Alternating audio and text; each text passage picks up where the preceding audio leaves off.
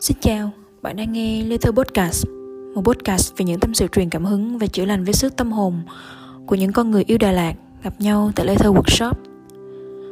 Có một đợt chẳng hiểu sao mà tâm trạng của mình bị buồn thảm hại. Chẳng muốn làm gì, cũng chẳng muốn nói chuyện với ai. Không có bất kỳ một nguồn cảm hứng nào cả. Một người bạn của mình bảo rằng Chắc lâu rồi em quên treat yourself better. Cưng chiều bản thân một chút đấy.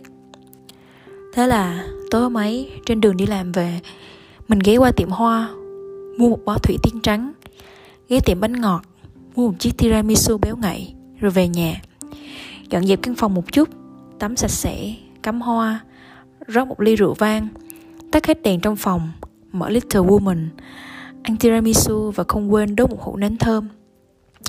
Sau này chỉ cần ngửi thấy mùi nến đó, Mình lại tưởng tượng ra cả một không gian của buổi tối hôm ấy tự dưng trong lòng thấy an yên và nhẹ nhàng hẳn. Có một khái niệm người ta gọi là neo ký ức.